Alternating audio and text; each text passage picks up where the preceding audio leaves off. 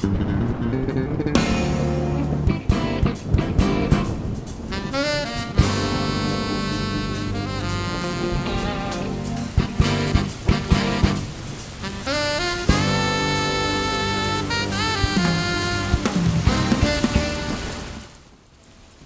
balik lagi ke Platok. Platonic Academy Talk. Nah, uh, tadi kita udah berbicara mengenai perkembangan science, future of science, hingga perbedaan sains dan teknologi. Nah, sekarang yang menjadi pertanyaan adalah sebenarnya apa sih sains itu? Kita lempar ke Bung Esa. Jadi gimana Bang? Eh Bang. Terserah lah. Gimana Mas Esa? um, menurut Mas uh, apa sih sebenarnya sains itu dan what makes science a science? Hmm. Oke. Ini pembahasannya cukup panjang ya. Coba saya sederhanakan karena pemahaman saya juga terbatas dan perlu dipahami bahwa ini banyak dari sisi subjektif saya. Em, saya tadi sudah sedikit menyinggung tentang sains ya. Tadi saya bilang bahwa dalam bahasa yang mudah, sains itu adalah cerita tentang bagaimana realitas itu bekerja itu bocoran sedikit nanti kita akan ke situ nah sebelum masuk ke situ pertama gini dulu Em, kita pakai bahasa Indonesia ya Oke. sains itu dalam dalam bahasa Indonesia padanannya adalah ilmu pengetahuan sementara ada juga yang disebut dengan pengetahuan atau dalam bahasa Inggrisnya knowledge ada pengetahuan dan ilmu pengetahuan Mhm. ada knowledge dan ada science, Science. Nah, em, science itu adalah bagian dari knowledge. Ilmu pengetahuan itu adalah bagian dari pengetahuan. Sebenarnya mari kita definisikan dulu. Pengetahuan itu apa sih? Pengetahuan itu em, tidak ada definisi Pasti. resmi dan pastinya ya. Hmm. Bahkan di dalam filsafat ilmu pun saya juga sebenarnya tidak menemukan kejelasan.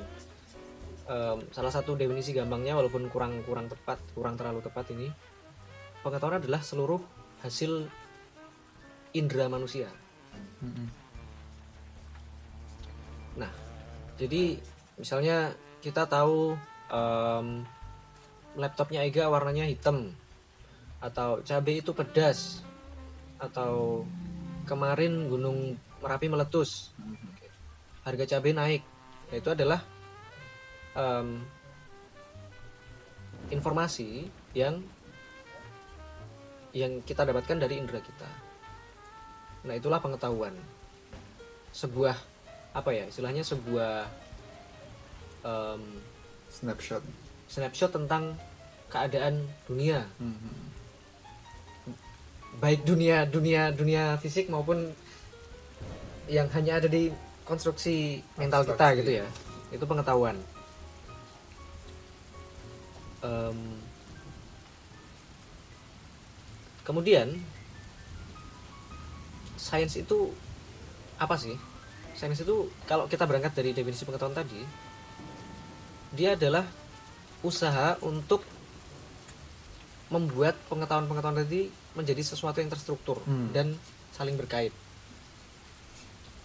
Misalnya tadi em, kita punya pengetahuan gunung merapi meletus, batu itu keras dan sebagainya dan sebagainya dan sebagainya. Nah kalau kalau cuman tumpukan pengetahuan seperti itu, cuman tumpukan fakta, ya nggak banyak berguna. Nah kita kemudian berusaha untuk saling mengaitkannya, mencari keterkaitan antara satu pengetahuan dengan pengetahuan yang lain. Nah, di situlah em, kita mem- membangun sesuatu yang disebut dengan ilmu pengetahuan. Jadi secara umum ilmu pengetahuan itu definisi yang lain bisa dijelaskan juga sebagai pengetahuan yang terstruktur dan sistematis. Oh, Terstruktur dan sistematis ini kalimat ini pamungkas. itu udah kayak udah struktur pasti sistematis Nah, bagaimana caranya agar terstruktur dan sistematis itu nanti kita jelaskan lebih lanjut. Hmm.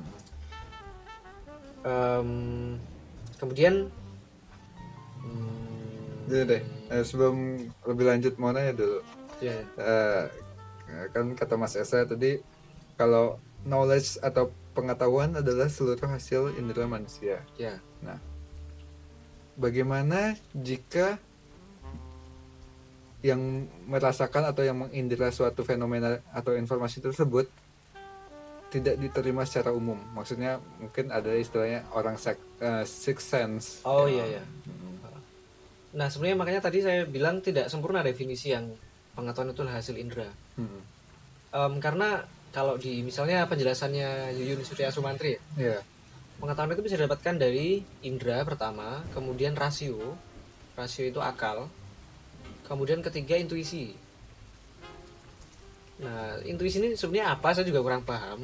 Itu mungkin lebih ke arah em, sesuatu yang sifatnya tidak bisa dijelaskan gitu ya. Iya. Kayak kamu tiba-tiba ah kok aku kepikiran gini. Hmm. Ya itu debatable. Apakah intuisi itu memang beneran ada atau enggak? Atau itu sebenarnya bagian dari em, proses pemikiran kita yang sebenarnya dipengaruhi oleh pengalaman masa lalu Hmm. atau dan sebagainya dan sebagainya. Kemudian juga dari rasio. Ini ada perdebatan juga di kalangan filsuf. Ke- Ketika gini, manusia terlahir itu sebenarnya dia sudah punya pengetahuan yang sifatnya murni dari akal nggak sih? Kalau dia sama katakanlah ada bayi lahir kita kurung loh, ini ya. Hmm. Kita kurung em, dalam sebuah ruangan yang gelap gitu, sampai dia gede. Apakah dia akan tetap mampu memiliki kemampuan logika-logika dasar? Iya. Nah, itu itu debatable. Kemudian ah, ya. Nah, em, jadi tidak hanya dibatasi pada hal-hal yang didapatkan dari indera. Jadi secara umum ya ya bisa juga pengetahuan itu em, sifatnya dari hal-hal yang sifatnya intuitif. Walaupun ya itu tadi yang dimaksud intuitif gimana penjelasan definisi detailnya saya juga tahu. Hmm. Apakah pengetahuan dari science fiction itu bisa jadi sebuah pengetahuan juga? dari maksudnya dari nonton atau baca buku science Iya. fiction gitu ya Eh, itu termasuk kategori yang kalau yang tiga tadi ya yang rasio eh, indera dan intuisi itu kan yang kita secara langsung Hmm. tapi pengetahuan bisa juga didapat dari kabar atau otoritas jadi kita kita membaca buku dan kita selama ini yang kita lakukan sekarang sebagai manusia modern itu kan kebanyakan pengetahuan kita justru didapatkan dari dari kabar kan. Anda tahu ada atom itu kan nggak nggak mencoba eksperimen sendiri. Iya. tapi dari buku kan. Buku. kita percaya aja. Nah itu dari kabar otorit. Dan kenapa kita kita percaya? Karena itu itu otoritas pengetahuan di situ. Nah jadi selain dari tiga sumber katakanlah sumber primer ya namanya itu tadi juga ada sumber sekunder yaitu melalui kabar yang bisa dipercaya atau otoritas jadi ya kalau science fiction kita anggap sebagai otoritas pengetahuan yang sahih ya ya bisa jadi itu sumber pengetahuan juga Sumber sekunder berarti ya. Nah, Oke. Kita balik lagi ke pembahasan what makes science a science. hmm. Nah, tadi kita udah berbicara mengenai perbedaan pengetahuan dan ilmu pengetahuan atau Ya. knowledge and science. Nah, sekarang bagaimana sih caranya si knowledge itu menjadi sebuah science yang terstruktur tadi? Nah, oke. Oke, kita berusaha menyusun puzzle tadi yang tadi sudah saya sampaikan ya. Hmm. Sekali lagi saya sampaikan tadi secara gampangnya sains itu adalah cerita tentang bagaimana dunia bekerja. Em, dunia itu kan tadi kita bisa indera ya sehingga kita mempunyai pengetahuan. Oke, itu. Kemudian cerita seperti apa yang cerita yang disebut yang akan membuat sains gitu. Hmm. Maksudnya syarat apa agar cerita itu disebut sains? Nah, ya. Nah, pertama ini masalah pembatasan ya. Sains itu membatasi cerita tentang hal-hal yang bisa diindra. Hmm. Oke. Jadi pengetahuannya tadi disempitkan lagi ke definisi yang hal-hal yang bisa ditangkap dengan indera. artinya begini ketika kita membuat cerita ya bahwa katakanlah gunung merapi meletus ada sebuah penjelasan sebuah cerita bahwa oh kenapa gunung merapi itu meletus karena penunggunya marah penunggu dalam arti makhluk goib gitu. Mm-mm. Nah problemnya adalah makhluk goib itu tidak bisa diindra dengan indera yang yang maksudnya yang bukan six sense gitu ya Mm-mm. indera yang ada yang secara fisik ini itu tidak bisa. Nah artinya kemudian sains membatasi diri untuk tidak menjelaskan hal tersebut. Nah ini pembatasan secara ontologis, ontologis secara apa, apa yang dianggap ada, apa yang akan di- diceritakan atau dijelaskan oleh sains itu terbatas pada hal-hal yang bisa diindra. Mm-mm. Tapi perlu diperhatikan di sini bahwa bisa diindra itu tidak harus secara langsung kita melihat atau mendengar atau meraba atau merasakan, tapi bisa juga diextend dengan menggunakan alat-alat bantu. Misalnya kita meneliti tentang mikroba di biologi, Atom. atom. Itu kan tidak bisa secara langsung. Kita menggunakan instrumen-instrumen atau alat-alat tertentu. Nah, itu adalah ekstensi dari indera kita. Eh, dengan kata lain pakai kata-kata yang lebih keren gitu ya. Sains itu membatasi hal-hal yang bersifat empiris. Jadi dia empiris itu menyederhanakan yang bisa diindra. Dia secara tidak langsung menyed- menyederhanakan. Enggak. Em, tidak men- men- menyederhanakan. Saya- lebih tepat dikatakan membatasi diri. Membatasi diri. Membatasi diri pada hal-hal yang empiris. Hmm. hal-hal yang bisa diindra. Nah kemudian itu tentang apa yang diceritakan tadi ya. Kemudian bagaimana cara menceritakannya. Nah, ini ada juga ada ada hal yang membedakan sains dengan yang bukan sains. Em, sebelum masuk ke situ mungkin kita perlu sedikit tahu tentang teori-teori kebenaran gitu ya. Hmm. what is right what is wrong Em, teori kebenaran itu setidaknya ada dua. Tadi ada kaitannya sama sumber pengetahuan. Yang pertama teori kebenaran em, teori kebenaran koherensi dan yang kedua adalah teori kebenaran korespondensi. Teori kebenaran koherensi itu bisa bisa disebut juga teori kebenaran rasio dan korespondensi itu teori kebenaran em, apa ya, empiris ya yang dimaksud gimana? Em, teori kebenaran koherensi itu berfok yang disebut benar itu adalah ketika suatu pernyataan dengan pernyataan lain suatu proposisi dengan proposisi lain itu namanya nyambung secara logis gitu. Hmm. dan contohnya adalah dalam memanfaatkannya yaitu logika deduktif. Misalnya gini kita punya proposisi semua orang itu laki-laki. Oke terima dulu ya Ya, walaupun ini. terima dulu. nah Ega adalah manusia maka Ega adalah laki-laki. Hmm. Ega adalah orang. Eh iya semua ya sorry. Semua orang adalah laki-laki Ega adalah orang ergo atau maka Ega adalah adalah laki-laki. laki-laki itu benar. Sebenarnya kata yang lebih tepat itu sahih. Valid. Valid. Hmm. jadi em, antara satu proposisi dengan proposisi yang lain itu di, dihubungkan dengan suatu cara yang yang koheren yang yang padu. Hmm. masuk akal gitu. Itu benar dalam arti koheren. Sebenarnya sebutan yang lebih tepat adalah sahih sahih valid valid. Nah, itu berkaitan dengan em, penalaran tadi. Cara kita untuk menggabungkan satu proposisi atau satu pernyataan, satu pengetahuan dengan satu pengetahuan lainnya. Itu kebenaran koherensi. Nah, ada juga kebenaran korespondensi. Bahwa suatu proposisi, suatu pernyataan itu di- di- dikatakan benar jika dia berkorespondensi atau koresponden- korespondensi itu apa sih? ada ada padanannya di dunia nyata gitu. contohnya? Contohnya em, tadi di proposisi awal kita semua, orang adalah laki-laki. Nah, itu secara kebenaran korespondensi nggak tepat karena ada juga orang yang perempuan. perempuan.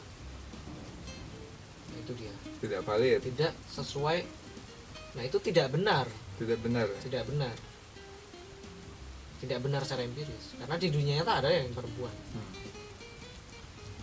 nah itu tadi kebenaran koherensi dan korespondensi berarti logika dedup eh apa kok logika gimana gimana Jadi, eh, sebelum ke situ, eh, berarti yang koherensi kan, jadi istilahnya sahih ya. ya sahih valid Berarti valid. Apakah valid ini belum tentu benar? nah, belum tentu Hmm. Em, ya kayak tadi penalaran kita yang semua orang adalah laki-laki dan Ega adalah laki maka Ega, eh Ega adalah laki-laki maka sorry Ega adalah orang maka Ega adalah laki-laki itu sahih Hmm. tapi karena proposisinya salah tidak benar karena tidak bersesuaian dengan dunia nyata maka kesimpulan yang diambil juga tidak benar Tidak benar. tapi sahih Aduh gitu Justru banyak fallacy hadir dari situ mungkin ya. um, fallacy itu bisa berkaitan dengan aspek koherensi maupun Korespondensi. korespondensinya tapi saya kira yang banyak itu justru yang yang diba- dibahas tentang misalnya logical fallacy itu lebih kepada aspek koherensinya tadi Koherensi. Oke. Nah, itu sudah berbicara mengenai teori kebenaran dan knowledge dan science. Nah, selanjutnya tadi bagaimana sih mengkonstruksi sebuah eh, ilmu pengetahuan? hmm oke oke lanjut lagi dong tadi Lanjut lagi. tadi sudah sampai teori kebenaran Teori kebenaran. Nah, kembali ke awal lagi, sains adalah cerita tentang bagaimana realitas bekerja. Tadi kita sudah membatasi yang diceritakan adalah hal-hal yang bisa diindra. Mm-mm. Nah, kemudian bagaimana menceritakan? Nah, ini saya akan masuk. Em, cara bercerita di sini itu tadi menggunakan cerita yang padu, yang koheren, yang logis. Hmm. Jadi sudah mulai dapat ya kita. Sains itu berbicara tentang hal-hal yang bisa diindra, tentang dunia nyata yang bisa kita indra, yang empiris.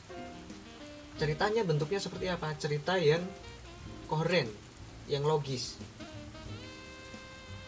Yang hubungan antara satu dengan yang lainnya itu punya hubungan yang jelas gitu. Nah, em, wujud dari sains sebe- sebelumnya gini ketika kita ngomong sains itu kalau di, di di dalam percakapan umum itu kan yang dimaksud bisa dua tapi yang secara umum yang dipahami itu bahwa sains itu adalah akumulasi dari pengetahuannya Hmm. tapi saya mau menekankan pada pengertian kedua sains yaitu sebagai sebuah metode Metode. ya jadi tadi ya sains bisa dipahami sebagai satu sebuah kumpulan pengetahuan yang sudah terstruktur tadi Mm-mm. sebuah cerita tentang realitas atau yang kedua sebagai metodenya bagaimana kita membuat cerita bagaimana meng- mengkonstruksi sains tentu kita berbicara tentang bagaimana berceritanya itu.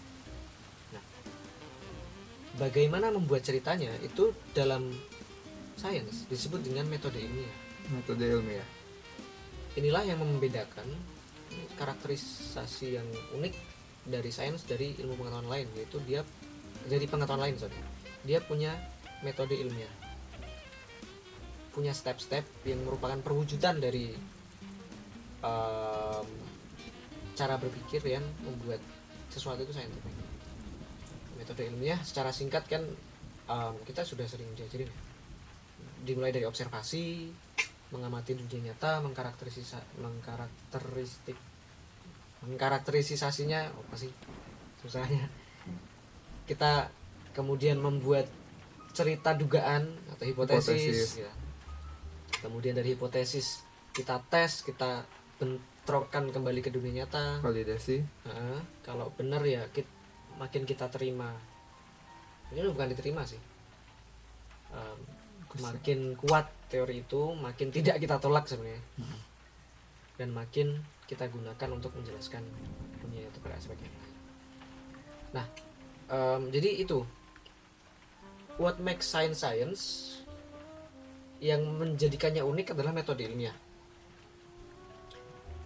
Nah ini perlu di, diterangin lebih lanjut nggak nih metode ilmiah? Singkat saja. Oke singkat aja ya. Tadi saya udah bahas kilas. Kita mulai dari step pertama dan kita akan kaitkan dengan dua teori kebenaran tadi. Hmm. Ingat tujuan kita tadi membuat cerita tentang Realita. realita empiris, realita yang bisa diindra gitu kan. Pertama tentu karena kita belum tahu apa-apa, katakanlah ya. Step pertama dalam kenyataannya nggak seperti ini. Ini ini versi simplifikasinya ya tentu Hmm. saja. Pertama adalah metode il- ilmiah step pertama adalah kita mengamati dunia nyata. Kita melakukan observasi.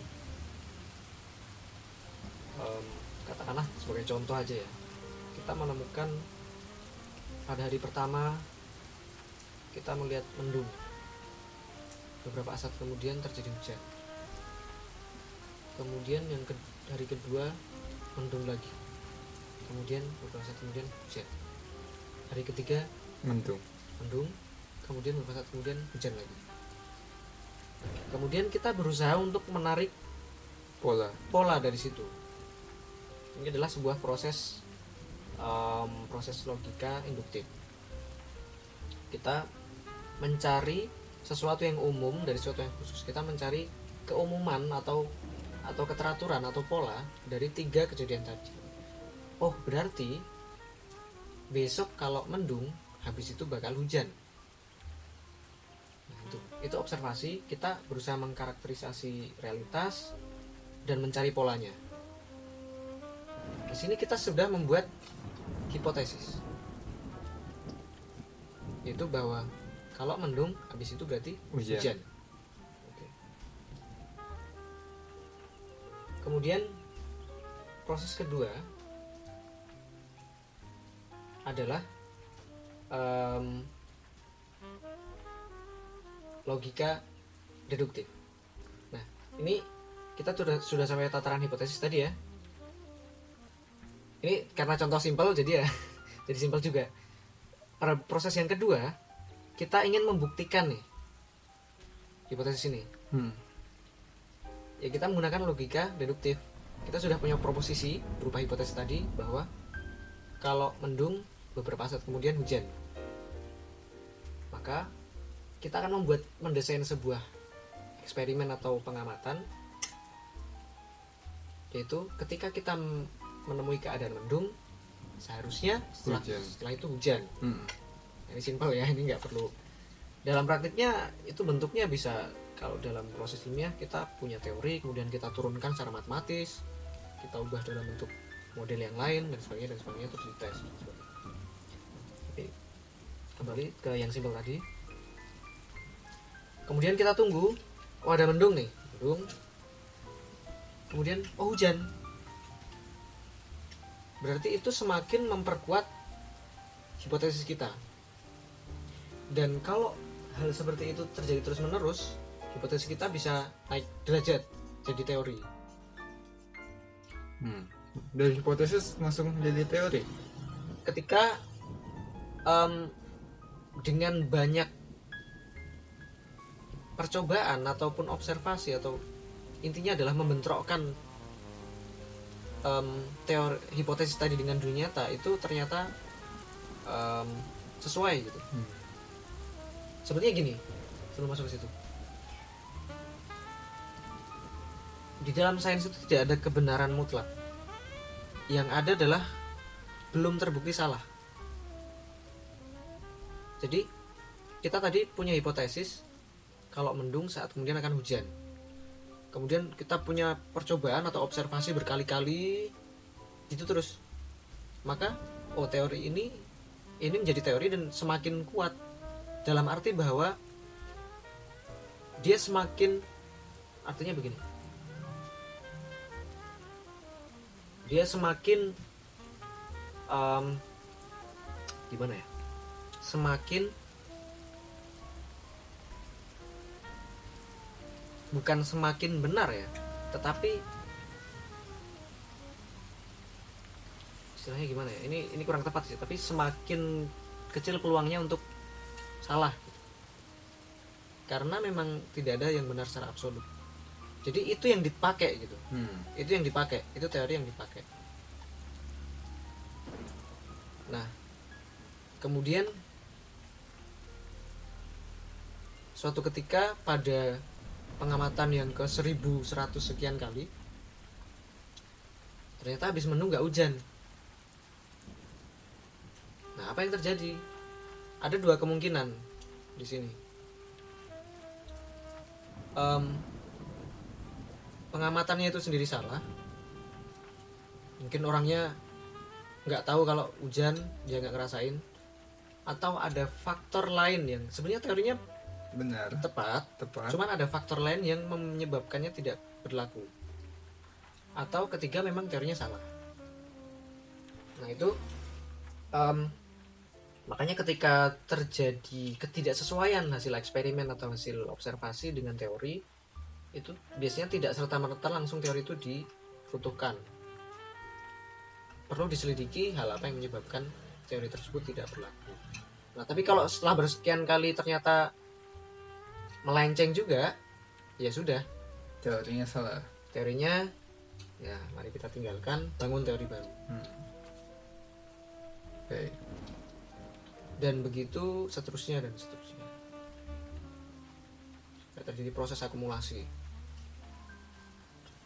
Eh, to sums up ya Mas Esa. Tadi Mas Esa banyak ber- berbicara mengenai induktif dan deduktif ya. ya Nah, mungkin bisa dijelaskan kembali secara singkat apa sih yang membedakan induktif dan deduktif tersebut.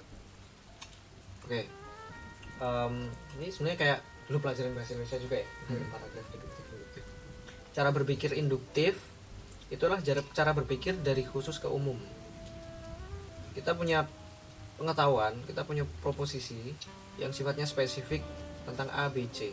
Kemudian kita menarik sesuatu yang umum dari ketiga hal tersebut. Ya tadi contohnya kemudian contoh lain misalnya kamu mengamati sebuah ruangan. Di mana kamu tahu ruangan itu ruangan rapat untuk organisasi X katakan Hmm. kamu amati keluar satu orang laki-laki. Orang kedua keluar laki-laki juga orang ketiga keluar laki-laki juga kemudian kamu berusaha menarik pola bahwa oh berarti semua organisasi eh semua anggota organisasi adalah laki-laki kamu menarik generalisasi Hmm. dari sesuatu yang spesifik dari munculnya tiga orang tadi. Nah, in- pola berpikir induktif ini tidak menjam tidak otomatis valid ya. Beda dengan logika deduktif. Logika eh sorry, lo- beda dengan logika deduktif, iya, deduktif. Logika induktif ini sama sekali tidak akan pernah menjamin bahwa kemudian generalisasi kita itu 100% tepat. Yang adalah semakin kuat. Mungkin buat ya buktinya makin banyak. Kemudian logika deduktif sebaliknya adalah cara berpikir dari pernyataan umum ke pernyataan khusus. Contohnya tadi silogisme. Semua binatang itu bernapas. Kupu-kupu adalah binatang.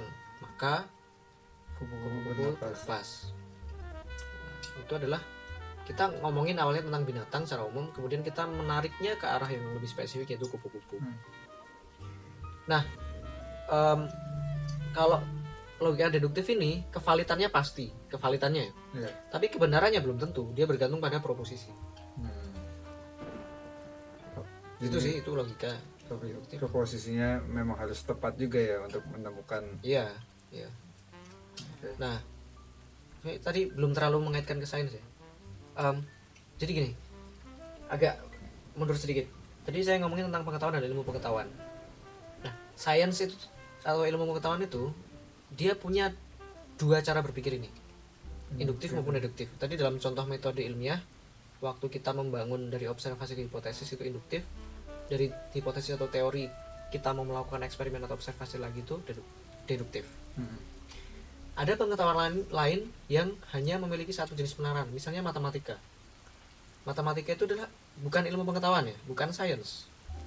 Dia pengetahuan tapi bukan sains, karena dia hanya memakai logika atau penalaran deduktif karena matematika itu kita tidak berbicara artinya begini di matematika kamu bisa membicarakan sesuatu yang bahkan tidak ada di, du- di dunia nyata. Hmm. kamu membangun sesuatu kamu matematika itu kan komposisinya begini kita punya proposisi dasar aksioma. Aksioma sesuatu yang kita terima kebenarannya sebagai pijakan. Misalnya dalam eh, geometrinya siapa itu? Pythagoras. Euclides nah itulah saya lupa. Itu ada salah satu aksiomanya gini. Dua garis lurus yang sejajar itu tidak akan pernah berpotongan. Hmm. kayaknya you don't say banget kan? Iya. tapi itu itu harus dipegang sebagai sebuah aksioma sebuah landasan. Nah dari situ kita bisa menurunkan atau membangun em, teorema atau pernyataan yang sifatnya lebih lebih kompleks gitu ya misalnya teorema Pythagoras itu kalau dirunut bisa sampai ke itu tadi proposisi tadi Posisi aksioma itu. Iya, ya? aksioma itu tadi. Nah, tapi gini, kita tidak perlu membuktikan apakah hal itu atau bahwa dua garis lurus yang sejajar itu tidak akan pernah berpotongan. Itu tidak perlu kemudian kita gambar di dunia nyata, oh bener oh enggak, itu enggak enggak perlu karena matematika itu hanyalah sis- sistem eh, intinya adalah eh, penalaran yang padu tadi ya udah kita kita bangun sebuah dunia khayal kita pakai pijakan ini kemudian konsekuensinya apa gitu Hmm. itu matematika ketika ternyata dunia nyata nggak gitu yo nggak masalah Karena tujuannya nggak ke situ juga. Iya, tujuannya nggak situ. Tapi uniknya adalah memang ada chemistry yang menarik ya antara matematika dan sains ini, karena matematika itu dijadikan sebagai bahasa atau cara berpikir yang Scientific. yang digunakan untuk membangun sains itu. Biasanya bahkan matem, satu bidang matematika tertentu itu muncul karena perlunya untuk menjelaskan satu bidang sains tertentu. Misalnya kalkulus. Dulu itu kan salah satu yang mengembangkan Newton dan siapa namanya? Leibniz di saat Leib, Leib- Leibniz ya, bacanya. Itu dulu Newton terutama. Itu dulu pengen dia pengen menjelaskan tentang dinamika Gravitasi. um, saya lupa. Intinya itu kan il- kalkulus ilmu tentang perubahan. Hmm. dia pengen menjelaskan dengan bahasa yang matematis. Nah dia menciptakan kalkulus. Saya tidak tahu menciptakan dari awal atau dia cuma memperbaiki Oke.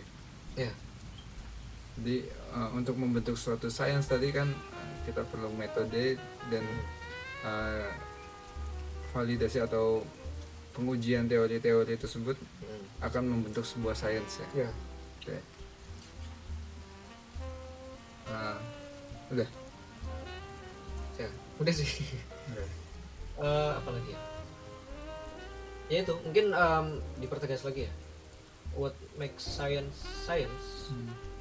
pertama tadi batasan bahwa apa yang menjadi objek itu adalah sesuatu yang empiris ketika kita ngomongin tentang em, malaikat tentang nyawa yang in principle dia memang tidak akan bisa yang diklaim tidak akan bisa diindra Mm-mm. yaitu di luar batasan sains Absolut. Em, Belum tentu. ya nggak tahu nggak tahu.